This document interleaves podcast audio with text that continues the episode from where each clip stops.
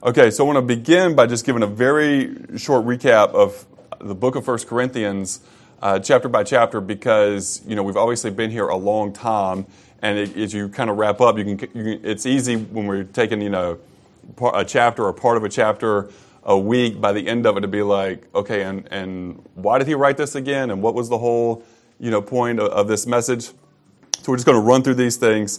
Um, in chapter 1, he gives words of encouragement and he talks about the gospel being greater than bapti- baptism because baptism does not save us, and that the wisdom of God is greater than the wisdom of humans. In chapter 2, it's about the priority of the gospel, that we are fellow workers with Jesus and that Jesus is our foundation. In chapter 3, he continues on that with build everything on Jesus. In chapter 4, God has provided for the church at Corinth, but there is a cost to following Jesus. We need to never forget that. Chapter 5 Judge things inside the church so that the testimony of the church is not ruined in the world. Chapter 6 Don't take your brother to court and avoid all sexual sin. Okay? You got pretty different things there, but all having to do again with the testimony of the Lord and the testimony of the church. Uh, chapter 7, he talks about singleness and marriage. And, you know, really the, the gospel gives validity towards deciding to live a single life and deciding to stay single for a number of years or for your whole life. It gives validity to that because it says that the church can grow, the kingdom of God can grow through conversion, through people coming to know Jesus, and that some people will need to dedicate their entire lives to that and forsake, you know, make certain sacrifices, even the sacrifice of marriage, and God calls certain people to that. And Jesus even, you know, it says, well, this is really from Jesus. Paul is just expounding on it um, that some people, uh, for the kingdom of God, will forsake being married. But the kingdom of God also it, it, it validates in the gospel. It, it, validates marriage as well because, um, you know, even when we have when we have children, like why do we bring children in such a, into such a terrible and dark world? It shows it's a sign, it's a testimony of our hope. Even though they have to voluntarily participate in that, we believe that the mission of God is, is a long term mission, that we're not guaranteed that He is going to come back in our lifetime. And so we believe it's, it's worth to raise children and to have them you know, live in such a way that they can come to know Jesus and then reach future generations. And so it validates singleness and marriage and all these different things. Um, if it's done, it, it, validates so much of, of what your stance is if it's done in the will of God and for the purposes of God. And so we don't sit there with singleness or marriage and try to say one is better than the other. It's according to how God is called. Chapter 8, dealing with cultural customs and one's conscience. Chapter 9, Paul's testimony and teaching on the financial support for those whose lives are dedicated to the ministry. Chapter 10, to learn from Israel's failures, that the church should learn from Israel's failures. Chapter 11, we had so much fun on head coverings and corrections and instructions for the Lord's Supper. Chapter 12, spiritual gifts, their purpose and priorities. Chapter 13, that love has to be the tenor of the church, that that needs to be underlying absolutely everything in the church is love. In chapter 14, prophecy, tongues, and further instruction on worship chapter 15, the resurrection, well, resurrection, the resurrection of Jesus and its implications for us and for our lives. And now we have chapter 16, so we're going to get some final instructions, some future plans, some greetings and conclusions. And so we're going to run through this. So, chapter 16, verse 1 Now concerning the collection for the saints, as I have given orders to the church of Galatia, so you must do also. On the first day of the week, let each one of you lay us something aside, storing up as he may prosper, that there be no collections when I come. And when I come, whomever you approve by your letters, I will send to bear your gift to Jerusalem. For it is fitting that I go also, and they will go with me. Um, and so, as far as this collection goes, uh, the church is the, in the church in Jerusalem is going through a difficult time, and they're in need um, of help. And we'll see more of that later on in the book of Second Corinthians. But just the note there that every follower of Jesus has a responsibility to participate in the Lord's work, and we do so according to how the Lord has resourced us. And so I know many of you still think in terms of, because you were just brought up this way, you think in terms of percentages, you think in terms of the tithe, and 10% is what is God's, and 90% you do whatever you want with. Um, but really, that's not the biblical model. It's really not the Old Testament teaching, because it certainly wasn't just about the 10%. That was this, just the baseline first fruits, and then there was all sorts of free will offerings and offerings for the poor, and also that sorts of stuff. The 10% just helped the the functions of the priests in the temple uh, to continue on as normal. Um, but there were all these other gifts that were to be to be given and to be done. But in the New Testament, you know, Jesus fulfills the law, so we don't have that at all, and there's no law for you to give ten percent. Period. Um, that's a you know something one of those things that's been held on to from the law, but it's not a law for us. So it's 100% God's. You've been given the stewardship of it. So in out of relationship and communication with God, you, know, you give, and that should be out of generosity, not out of greed. The question isn't anymore um, how much do I give, but the question becomes how much do we keep for our practical needs? That becomes the question. We reverse it. You know, that's a big problem for the church all the time is it's asking the opposite question of what it should be asking. And that's an example of that. So, there you go. Verse 5 Now I will come to you when I pass through Macedonia, for I'm passing through Macedonia. And it may be that I will remain or even spend the winter with you, that you may send me on my journey wherever I go. For I do not wish to see you now on the way, but I hope to stay for a while with you if the Lord permits. But I will tarry in Ephesus until Pentecost, for a great and effective door has opened to me, and there are many adversaries. And if Timothy comes, See that he may be with you without fear, for he does the work of the Lord, as I also do. Therefore, let no one despise him, but send him on his journey in peace, that he may come to me, for I am waiting for him with the brethren.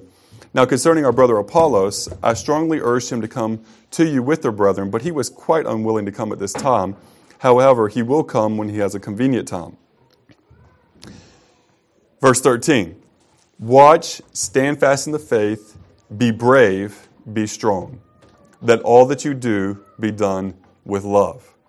So, in this verse, I think really is key. To, those two verses there are, are key to the chapter. Watch, stand fast in the faith, be, be brave, be strong. Let all that you do be done with love. And so he's already given a couple examples of that with Timothy and Apollos and how they've um, acted and their approach to life.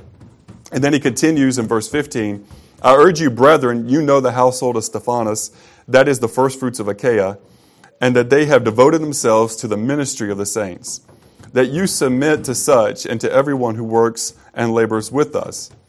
I'm glad about the coming of Stephanas, Fortunatus, and Achaicus. messed that one up. For what was lacking on your part, they supplied, for they refreshed my spirit and yours. Therefore, acknowledge such men. The churches of Asia greet you. Aquila and Priscilla greet you heartily in the Lord with the church that is in their house, all the brethren greet you.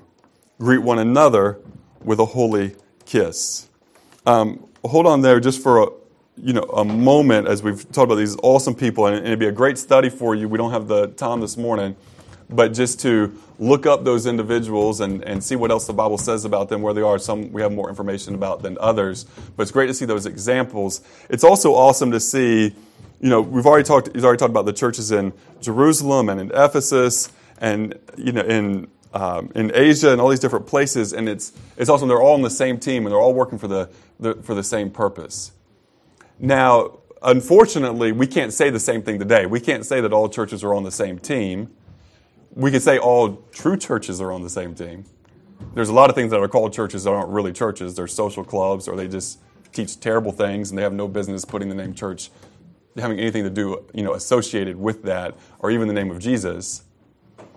But we are on the same team with everyone who loves the Lord Jesus and who preaches the good news of Jesus and salvation by faith.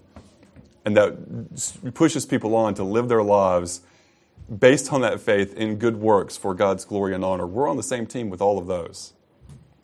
And so we're not really, we shouldn't be concerned about who gets the credit or who doesn't get the credit and those sorts of things we should be concerned about the name of Jesus and going forward in that. So many people get hung up on a name. Well, it'd be better if we probably just didn't have them, period. in terms of like identifying these diff- different groups. I mean, they, they are useful in some ways. Sometimes just useful to let you know what to avoid. But we're on the same team with everybody who loves Jesus and is working for him, preaching the gospel. Verse 21 The salutation with my own hand, Paul's. If anyone does not love the Lord Jesus Christ, let him be accursed. O Lord, come. The grace of our Lord Jesus Christ be with you. My love be with you all in Christ Jesus. Amen. A curse from the Greek anathema. Just read a couple verses from Galatians chapter 1, verses 8 and 9. But even if we or an angel from heaven preach any other gospel to you than the one we have preached to you, let him be accursed. As we have said before, so now I say again, if anyone preaches any other gospel to you that when you have received than the one you have received, let him be accursed. Paul doesn't put up with false teachers because he knows how dangerous they are and how much they disrupt, uh, they can dis- destroy a community, how disruptive they are. And so, you know, that's really, you know, when he says that anyone who does not love the Lord Jesus, let him be accursed. Well, one cannot love the Lord Jesus and preach false, you know, false teachings, especially concerning the character of God and the nature of salvation and these sorts of things and be loving God at the same time. They can say they love God. They can say they love Jesus, but without preaching, if the, if the gospel gets distorted, if the preaching of the word gets distorted, that's certainly not loving Jesus. And so Paul takes a pretty hard line with that. That phrase, O Lord, come, your Bible might say Maranatha. Now, your version you're using this morning might, might use that word, and that's you know the Greek transliterated from the Aramaic. Uh, but it, you know that Maranatha means, "O Lord, come," and that's what we should be praying. Revelation 22, 20. He who testifies to these things says, "Surely I am coming quickly." Amen. Even so, come, Lord Jesus. And isn't, that one of the things that should be our prayer all the time? Is like we are so looking forward to the return of Jesus. If we have that attitude, if we don't want Jesus to come back yet because he, you know, our life's going to get interrupted and there are still things that we want to do, and I used to have this kind of perspective, and I think it's normal for young people to have this perspective. But you kind of think, well, Lord, I haven't been married yet. And it's like, Lord, well, we hadn't had kids yet. Well, Lord, we, you know. Well, guess what? When Jesus comes back, whoever's, you know, followers of Jesus at that time, their lives are going to get interrupted. But you know what? When they see Jesus, or whether we see Jesus, we are not going to care we are just going to be fully excited and stoked that Jesus has come back. So that's the perspective we should have now is, you know, Lord, if you're ready to come back this hour, come on back. Because we are ready for you and we are ready for, to, to, that all this nonsense on our earth is ultimately put to a stop. And that's the next step, Jesus coming back, you know, for us. So that's, you know, we, we, are, we are ready for this time to be done. But while this time is still here, we have to use it. And we have to use it for God's glory and honor. And we have to use it well because there are people whose eternal souls, you know, eternal lives do hang in the balance. You know, I firmly believe that whether or not we share the gospel with other people does make a difference. Whether or not we're obedient to Jesus does make a difference. God has not sent us on foolish errands. He's not just wasting our time and His, but that our lives matter and how we live them matters. It matters. and at the same time, we say, big picture, what can stop the will of God? When Jesus is ready to come back, he's going to come back. When Jesus was ready to the cross, wasn't nothing stopping him from going to the cross. You know, those things concerning him and his glory they're going to happen. Those big picture things that concern Jesus, they're going to happen regardless whether anybody wants them to happen or not. But our participation in that, that's a different story. Whether you get to participate in his story, that has to do with obedience or not. You can opt out of some of the blessings that God has for you to share in, for me to share in. We can opt out of those. Let's not opt out. Let's embrace it. 2 Corinthians chapter 1, moving right along. Um, let's just go ahead keep reading. first seven verses Paul, an apostle of Jesus Christ by the will of God, and Timothy, our brother, to the church of God which is at Corinth, with all the saints who are all, in all Achaia. Grace to you and peace from God our Father and the Lord Jesus Christ. Blessed be the God and Father of our Lord Jesus Christ, the Father of mercies and God of all comfort, who comforts us in all our tribulation, that we may be able to comfort those who are in any trouble with the comfort with which we ourselves are comforted by God. For as the sufferings of Christ abound in us, so our consolation also abounds through Christ. Now, if we are afflicted, it is for your consolation and salvation, which is, is effective for enduring the same sufferings which we also suffer. Or if we are comforted, it is for your consolation and salvation. And our hope for you is steadfast because we know that as you are partakers of the suffering, so also you will be partakers of the consolation.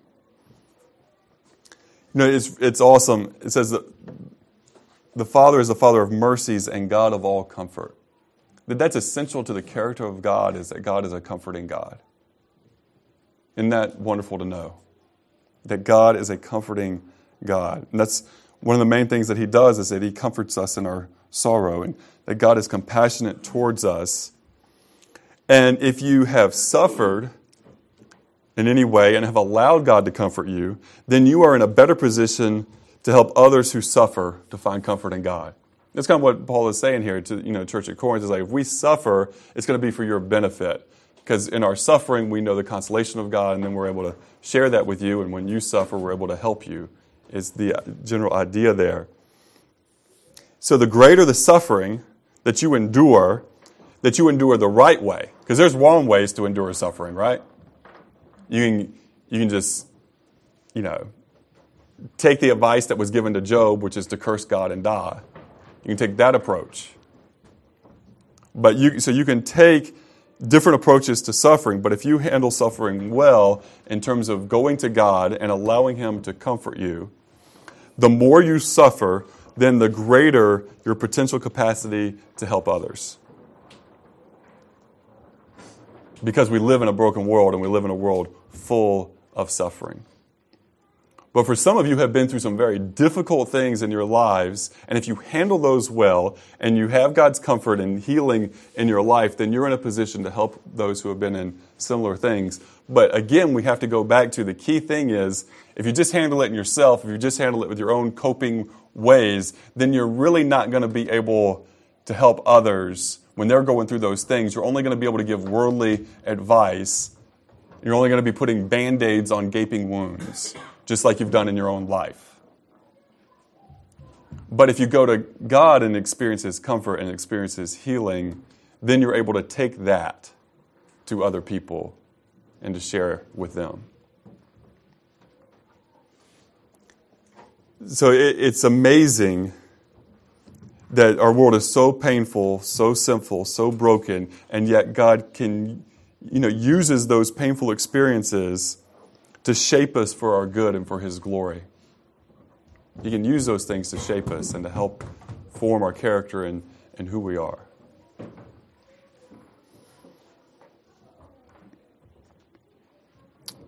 Many of God's people, you, when you look at them and you say, wow, I love, their, I love that person, I love their, their character. What a blessing they are to others, consider that there was a price to pay for that. That didn't just happen. There's a price to pay for that. So if you want to be that person, you're like, oh, I want to be like that person who helps so many others and their, their struggles and in their needs. Are you willing to endure similar things to what that person has endured? Do you know the full story? Or do you just look and see what you know what you think is you know their their life and their experiences with the Lord and with suffering? But Paul finishes that little section by saying, Our hope for you is steadfast. Now, we're going to see that that's a pretty amazing statement. Again, all the troubles he's had here with the church at Corinth, but he says, Our hope for you is steadfast. So, that question for us is, you know, do we have steadfast hope for one another? When you see everyone else in the church, church, are you hopeful and are you steadfast in your hope for their lives and what God's going to continue to do in them and, and to grow and that they're going to continue to grow and to, to serve the Lord? Are you hopeful? Are we hopeful for one another? And are we steadfast in that hope? And sometimes, in certain situations, we can have reason to not be steadfast in our hope. We have reasons to have grave concern and doubt. But we want to be people who are hopeful about God's work in people's lives. We don't want to, you know, you know I, I just, as a person, you know, I, I, tend to prefer to call it realism as opposed to pessimism, but sometimes I can be pessimistic, sometimes I can be optimistic. But, you know, let's try not to be pessimistic people. But let's try to be optimistic people, hopeful people. Because who's on our side? God is, Jesus is. We have reason to be hopeful. Verse 8 For we do not want you to be ignorant, brethren, of the trouble which came to us in Asia, that we were burned beyond measure, above strength, so that we despaired even of life. Yes, we had the sentence of death in ourselves, that we should not trust in ourselves, but in God who raises the dead, who delivered us from so great a death, and does deliver us, and whom we trust that he will still deliver us.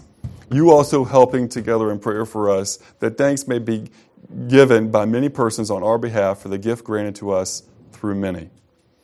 Now, it's unclear what happened uh, to Paul in Asia, what exactly he's referring to there. Later in this letter, he refers to multiple times being beat, um, you know, 39 times, you know, with a whip.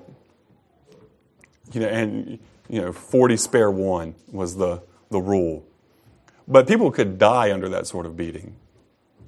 And Paul received that multiple times. You know, I think about being, you know, you know, where you despair even of life. One time I was in college and I got so sick and I had, I'm on the side of this interstate with the dry heaves and it's awful. And I pray and I say, you know, God, if you could, I'll do anything you want, even if it's go to India, which I was really afraid God wanted me to do. So, God, I'll go to India. I'll do that. Why? I mean, that was, that's just a long story why my brain worked that way. But yes, I said, I'll, I'll do that. Or you can take my life. Either way, just please make this stop. Now, that's pretty weak because it was a momentary, you know, it was a temporary affliction. Nothing of the sorts of things that, you know, Paul endured. He despaired. I mean, for him to say, I mean, you're a tough dude if you take like five times getting beat that much. He's a tough dude. For him to say he despaired even of life, you know, it had to be some serious, serious business that he went through. But again, all of that so that we do not trust in ourselves, but in God who raises the dead. Again, what's your ultimate hope?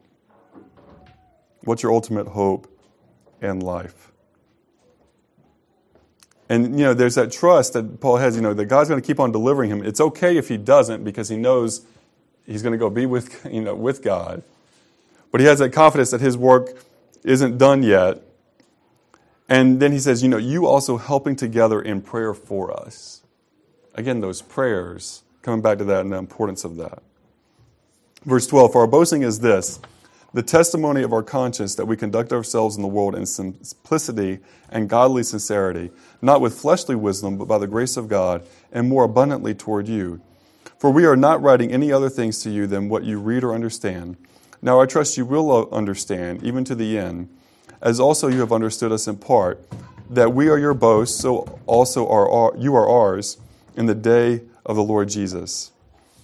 Paul says he has a clear conscience. It's a powerful statement that he doesn't have regret in how he's treated the people at the church at Corinth and you know the overall general scheme of things. It doesn't mean he didn't ever have any sort of regret about any word that he said or anything that he did, but that his general you know his general position with the church at Corinth is that he could he lived among them in simplicity and godly sincerity and that he didn't have reason to have any great regret about he, how he lived towards them, that he had given them, you know, he's, he's giving them everything that he can give them in spiritual terms, in, the, in helping them to know, to know God. He has a clear conscience.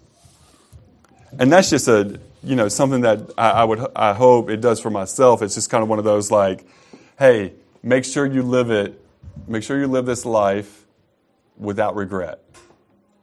You know, and, and those sorts of things, even, you know, I, I've, I've always kind of thought about those things, but even much more so as I'm starting to get a little bit older and, you know, I'm getting closer to the big 4 0. And I look at it and go, you know, normal life expectancy, and I might have more or less, but, you know, what are we?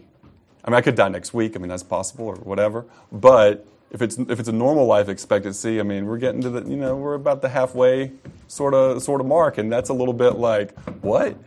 Really, this is about half done. It seems like you know, not that long ago, I was just you know riding my big wheel. You know, I mean, it, really doesn't seem like that far away, and we're about halfway. It's like, well, okay, that's reality check. What are we going to do the rest of this time? Like, you know, we really have to live it for Jesus. And so you know, we need to have that mentality all the time.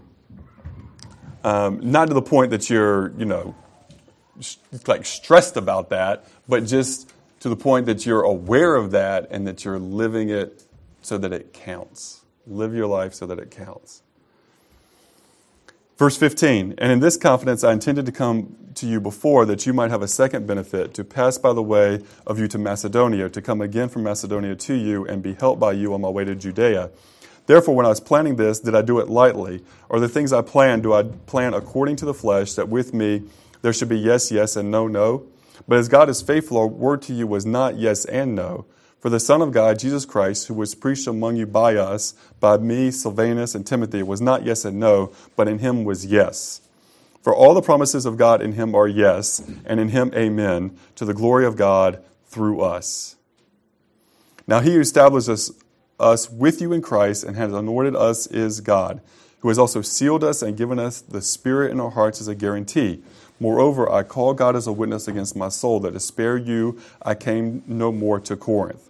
Not that we have dominion over your faith, but are fellow workers for your joy, for by faith you stand. Now, just a couple of notes. I want to talk a little bit about the letters that Paul wrote and his visits to Corinth, just briefly. But before we do that, I want you to notice again that that tenor, you know, he says, when I say yes, I mean yes, because that's what Jesus did. That's the example Jesus gave us. You know, and again, that can be a correction for us, for myself. I mean, I look at okay, yes, I'm going to do this, and then you know you get busy and it slips past, and you're like, whoops, I didn't do that. You know, and that's not obviously how we want to be living our lives. I know we're all guilty to one degree or another, but we need to strive for that, to that yes. When I say yes, it means yes. When I say no, it means no, and that's that. You know, it's the best of my abilities in the Lord. Um, and so that's how we want to try to strive to live. And so you know, if you ever see me say yes and I, you know, say yes to something and I don't do it, please correct me on that. Like, that's what I want. I don't want to just like slide by.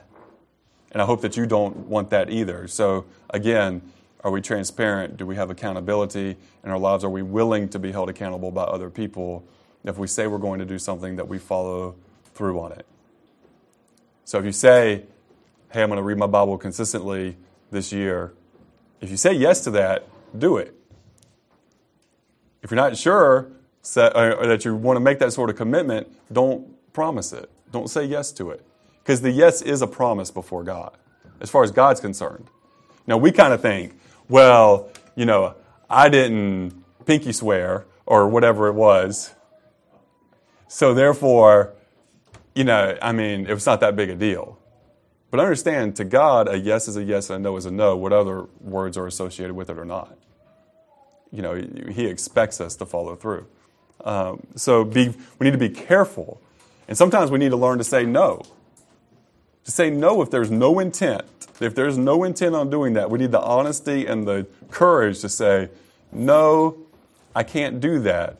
Sometimes you're doing that so you can say yes to something, you know, better or more important but you need to do that. So, now, here we go. Here's a quick timeline. Well, actually, before we get there. Now, he who establishes with you in Christ and has anointed us is God, who also has sealed us and given us the Spirit in our hearts as a guarantee. Do we get that? He has sealed us and given us the spirits in our hearts as a guarantee.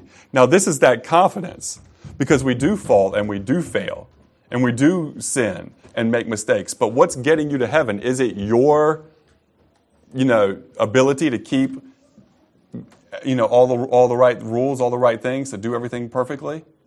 No, it's not that. It's that the, when you believe in Jesus, the Holy Spirit has been given to you as a seal and has sealed us and given us the spirits in our hearts as a guarantee. That that's the guarantee. Do we get that? That that's the guarantee. Not based on what we've done, but on what Jesus has done. Praise God for that. And the Spirit of God within us, and that's our and that's our guarantee because because guess what? Then this is really important if, if you have the Spirit of God as your seal, you're safe. Because God cannot throw himself in hell. And he's now with you. You see what I'm saying? Like that's that's not able to be taken apart anymore. That guarantee, that seal, you know, is there. And so you're free from judgment in that eternal sense. And again, I would also just as I say that, because some of you might have the wrong idea about it, you know, the scripture says God is not willing that any should perish, but that all would come to repentance. And God is not desiring to cast people into hell. God does not get any pleasure out of that. It's only because of people's rejection of Him and, and rebellion and unwillingness to participate, then have to go the other way. Okay, now we go.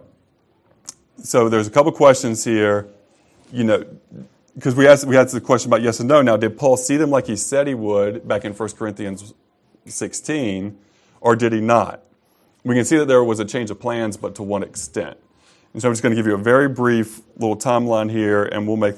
Uh, there's a very good um, article that Michael shared with me, and that uh, we've been looking at here over the last week or so as he's preparing to um, to share the word next week. And so I think we'll make that available. We'll put a link to that. And so you can read that um, and see the details of these letters and everything. But just a very brief uh, timeline. Paul arrived in Corinth about AD 50 and stayed there for a year and a half. So that's, you know, in our time frames, again, there's a little bit of issue with datings, but about 17 years after, after Jesus passed away. Yes? After death. No, um, AD is La- it's for Latin, which means in the year of our Lord. No, not no, not number eighty. The um, fifty AD or CE, depending on like, Common Era or whatever, depending on which uh, one we use. I prefer the AD because it has to do with the Lord and isn't. I mean, the other dating is based on that as well, but I don't like it kind of removed and secularized. Um, but anyway. So, a year and a half. Later in AD 52, uh, Paul wrote a letter to the Corinthians that is now lost. We know that from 1 Corinthians chapter 5, verse 9. Um, in the spring of AD 54, Paul wrote what we call 1 Corinthians. Now, as far as the order of letters goes, it's really 2 Corinthians. I mean, as far as the second letter to the Corinthians, but it's what we call 1 Corinthians. Hang in there. He then visited the Corinth later in the summer, fall of the same year, and he, as he said he would, but he was not able to stay as long, and it was a painful visit. It's painful, and he leaves pretty quickly. So, because of that visit, Paul writes a severe letter to the Corinthian church, and this letter is also lost. You could call that, if you wanted to, 3rd Corinthians. In AD 55, Paul writes his fourth letter, which we call 2nd Corinthians. Okay? So we really have the, the second letter that he wrote and the fourth letter that he wrote. Because they're the only ones that we have, we call them first and second. And they're the only ones that God intended to be the scripture. It's also why we call them first and second. But there were other letters that were written. And then Paul visited a third time at the end of 55 um, or beginning of 56 AD. So we have at least four letters that he wrote, two of them that we have and three visits. It's possible that Paul, you know, wrote other letters to them. Um, he could have written other letters, you know, when he was under house arrest in Rome or something of that nature. but these were the only ones that we can certainly say existed, those four, and that we have these two which God intended to be the scripture. And it's probably a blessing that the third one, especially the really severe one, um, was not, you know, that we don't have that because that would have been pretty embarrassing, as the other stuff wasn't for the church at Corinth. But that one would have been, you know, pretty pretty extreme. Um, okay. One thing with this that we see in Paul's interaction with the church of Corinth, his visits to them, which again, to travel back then is a dangerous thing and it's a difficult thing. It's not an easy thing. Um, it's also, you know, it's dangerous in that his life is constantly in danger. Everywhere he goes, if he leaves one place that he's at relative safely, safety and goes to another place, he's putting himself out on the line again. You know, and there's all these different opportunities for different people to attack him. Uh, and then there's the internal struggles, you know, which should, like the church at Corinth should be a safe place for Paul. It should be a place where he can go and be refreshed by the believers there and just share in, you know, wonderful fellowship and encouragement in the Lord. But instead, it's a burden on him. It's a, it's a struggle because of the different sin issues that are going on within the church and how different people there um, are attacking him and responding to him negatively. And that's a sad and terrible thing. But yet, the church of Jesus is worth it for Paul because he knows it's not just about how he feels or about what he gets out of it. And so when church becomes for you what you feel or what you get out of it, you've missed the way of Jesus. You've missed the way of Jesus about the church. You've bought in to an American, consumeristic, individualistic mindset. You've been, your mind and heart has been corrupted by the world to such a degree that you don't even sometimes realize it. And you sit there and go, What's in it for me? If your idea about church is what's in it for me, you don't understand the first thing about church. Period. Period. So you got to start back at the basics. Number one, the church is Jesus' church. Number two, the church is all for Jesus. It's about Him. Number three, the community is bigger than the individual. Number four, every individual has a role to play in the community. Number five, the re- community has a responsibility to care for the individuals within it. But the individual doesn't come first. The individual does not get put ahead of Jesus. The individual does not get put ahead of the community except for when the community decides collectively this person really needs our love and efforts, and so we're all willing to take a hit and a sacrifice for this situation, for this person. But in the normal course of events, in the normal course of things, the community comes first not the individual. And so we have to be checked by these things because, especially because of our cultural influences, our natural tendency whenever we're in, a, in a, any sort of community, but particularly church community, is to say, well, you know, I'm not getting out of this everything that I want to get out of this, and therefore I'm going to find something different that's again the way of the world. the way of the way of God is to say, what more do I have to give and to share with this community, with this church? Lord, use me to bless others. It's just a completely different mindset. And with that mindset, there's very little thought about self in terms of what self, oneself is getting out of it. But you know, we've been taught in everything it's all about you or it's all about me. And that's just a terrible, terrible thing. It's, it's, a, it's, a, it's something that has really hindered the church's ability to be a contrast community and to make a difference in our world. Now, there are times where God does call people to move and to do different things. But that's always to be out of an act of obedience to God. There are times when it is right to leave a church because, you know, the church has, you know, people, the leadership in the church has started teaching false doctrines, um, you know, terrible things. Sin is going, you know, rampant, uncorrected. Leadership's unwilling to do, you know, anything about it, and you've you've tried to stick it out, and you've done everything you can to affect change, and nobody is willing. At that point, maybe so.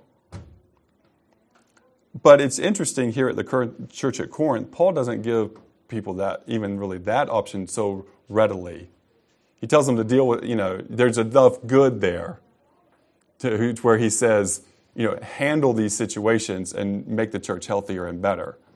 But his, you know, most people, most advice given today would have been, well, it'd be better off, you know, let's just start another, let's just divide this one and start another one. Let's just split it. And that's been the historical church pattern. Oh, you like you don't like that color carpet? I like the blue. You like you want the red? We're done. We're done.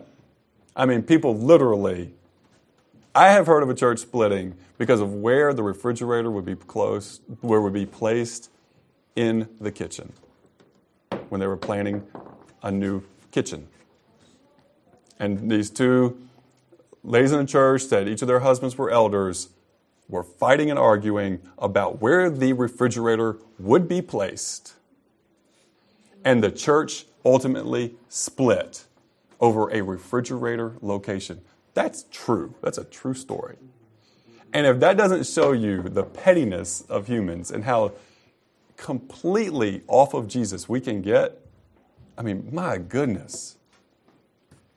So, again, it's about Jesus and it's worth fighting for and it's worth struggling and it's worth hardships, it's worth disappointments. And so, you know, when is it time for any person to move on from any church? It's time when to do other, otherwise would be disobedient to Jesus. And until then, we don't really have much questions to ask. You know what I'm saying? Until you get to the point where, like, I'd be disobedient to Jesus because he's asked me to go to this other city or to this other thing or to do this other thing. At that point, when you would be disobedient to Jesus to not be faith, you know, be strong in the community and be giving everything that you have. And so again, back from 1 Corinthians 16, watch, stand fast in the faith, be brave, be strong, let all that you do be done with love. Hear that again. Watch, stand fast in the faith, be brave, be strong. Let all that you do be done with love. And, you know, as Paul ended that chapter in 1 Corinthians 1, he talks about, you know, we are your fellow workers for your joy, for by faith you stand. So being together, working together for Jesus could be should be a cause for joy in our lives, right? I mean, that should be a cause for joy. The fact that we get to worship Jesus together, we get to, we get to worship Jesus together, we get to study the Word together, we get to encourage each other, we get to work together, you know, for the Lord. And, you know, it's so awesome because we have this mentality that you see very present in the passages that we looked at today.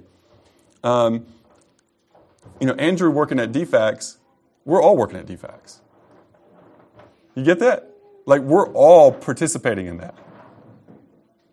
You know, one of our mothers working with their with their kids, like we're all participating in that. You know, my wife working in, in a business office at the University of Georgia, we're all participating in that. When Ashley sitting there in class, we're all participating in that.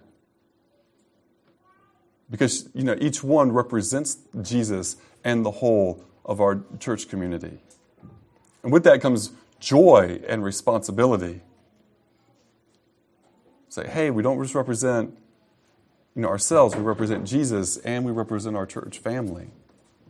And that, and that should be a cause for joy. If it's calls for like, uh oh, well, that means something probably needs to change. right? So, man, it should be for joy. But sometimes we don't, we don't have that joy.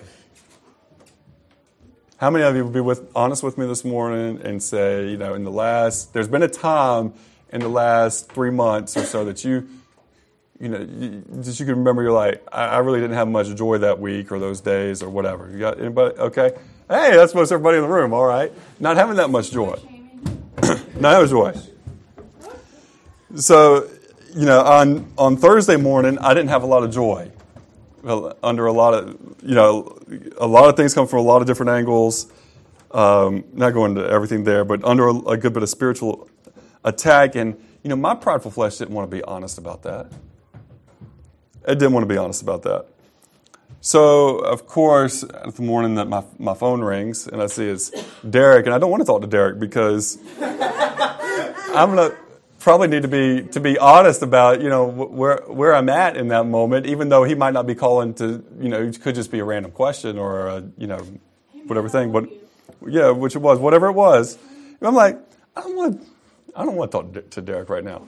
Decline. Sit here in my little pity party. Decline. So about ten minutes later, it rings again, and it's Derek again, and I'm like, man well, it's the Lord being persistent. You know, usually Derek would just send me a text or, or leave a message, but um, Tim reads it, so I'm just like, okay, Lord, I hear you. You know, talk to him on the phone, tell him the truth. You know, he prays for me right there. And in that moment, I could just feel that burden being lifted, you know, going away, healing taking place. Um, Lord followed up the next day by sending a, a friend from out of town and got to spend some time and hang out with him, and just a great day. But just with the reality of it is that we, you know, we all have down days. We all have days where we're not doing well, or sometimes. And if we don't handle the day one of not doing well, then it gets a little harder day two or day three or day four, and days can turn into weeks, and weeks can turn into months. And so, you know, we have to uh, we all have junk and we have to allow it to be worked through. We all have it. But without transparency, without vulnerability, we only stifle ourselves. You know, the pride that we each have doesn't want us to do that. Pride that we each have doesn't want us to do that. But let's refuse to play games. You know, let's be real. Because with that and being willing to change comes growth, the potential for growth, and real growth. Watch, stand fast in the faith, be brave, be strong, that all that you do be done with love. That all that you do be done with love. Watch out for your own life, for the lives around you and be filled with God's Spirit, be filled with God's love, and have that heart that says, you know, Lord Jesus, please come quickly. Maranatha. Amen. Let's pray.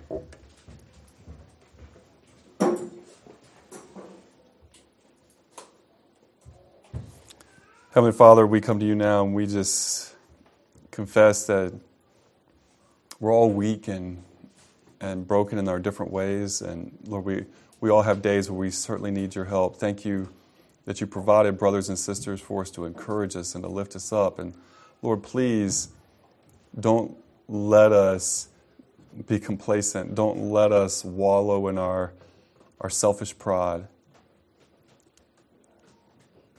But let us respond to you. Let us be open to the people that you've put in our lives and that you've given to us to be to be honest and to be transparent with them and Lord that we would help one another in this. Lord, fill us with your joy. I pray that when we leave here this morning, we be just joyful people, that we will have left our burdens um, at the cross as we take that bread and that cup, before we take it, Lord, that we confess any sins that we have or any burdens that we have, we would take to you. We would allow you to heal us and free us. Lord, if that if we need to, to talk to someone, that we would do that right away, that we wouldn't delay it. If any of us needs help, Lord, that we would ask for help. We wouldn't be too prideful to ask, Lord. Lord, that as we take that bread and that cup, that you would again fill us with your spirit and with your joy to overflowing, and that when we leave here, our cups would overflow. Overflow with love for one another and for the people in this world who don't know you yet, and we would just so desire to take you, Jesus, to them. That Jesus, you would be our agenda. You're the one we want to take to them, Jesus. You're the one that we want to share.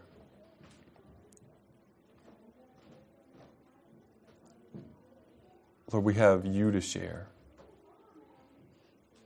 And so thank you, Jesus, that you came for us and that you died for us, and that you are risen from the dead, and that you will return for us. So as we take that bread and that cup this morning, dear Jesus, we say thank you, and we say, please come quickly. In your name, Jesus, we pray. Amen.